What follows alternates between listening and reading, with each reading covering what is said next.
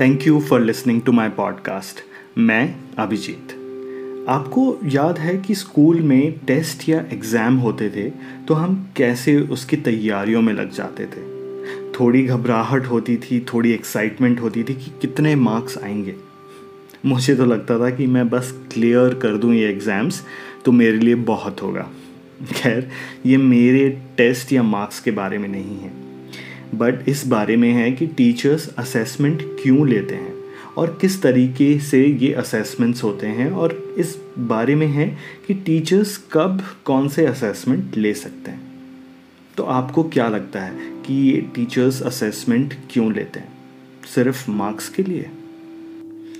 नहीं असेसमेंट लेने के कुछ और कारण भी हैं। टेस्ट के रिजल्ट्स के आधार पर टीचर्स अपने इंस्ट्रक्शन चेंज कर सकते हैं।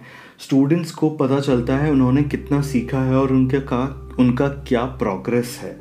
स्टूडेंट्स को प्रोत्साहित करने के लिए भी असेसमेंट लिया जा सकता है। Some of the assessments that are used in the classroom are these so पहला डायग्नोस्टिक असेसमेंट जैसे आपके डॉक्टर आपका चेकअप करके आपकी सही बीमारी का इलाज करते हैं, उसी तरह टीचर भी इस असेसमेंट का इस्तेमाल करके ये पता करते हैं कि स्टूडेंट्स को पहले से कितनी नॉलेज है।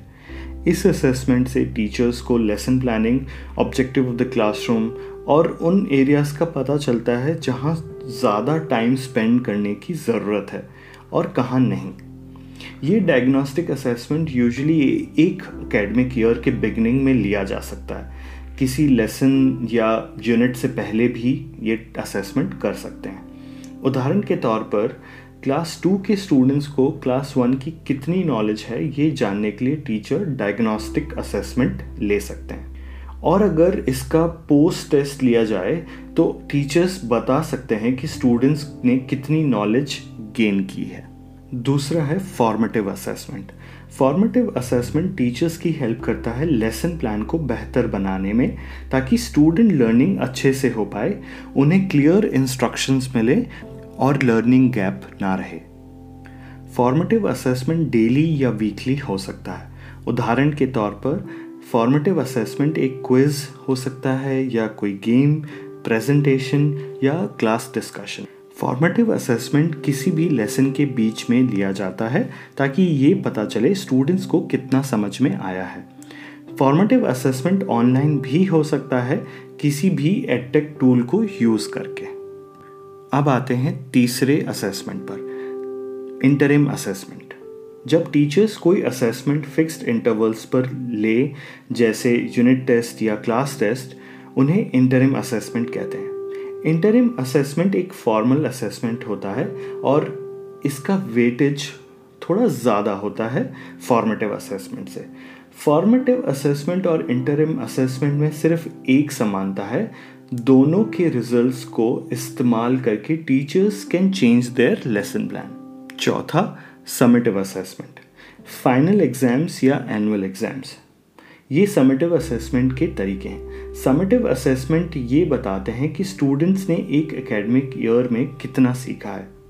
तो ये थे चार तरीके के असेसमेंट जो टीचर अपने क्लासरूम में हर एक एकेडमिक ईयर में कंडक्ट करते हैं। तो अब आपका ध्यान स्पेशली पेरेंट्स का। इस बात पर लाना चाहता हूँ कि यहाँ टेस्ट या असेसमेंट सिर्फ़ मार्क्स के लिए नहीं लिया जा रहा है। इसलिए कंडक्ट हो रहे हैं ताकि स्टूडेंट्स की कंसेप्चुअल अंडरस्टैंडिंग बढ़े।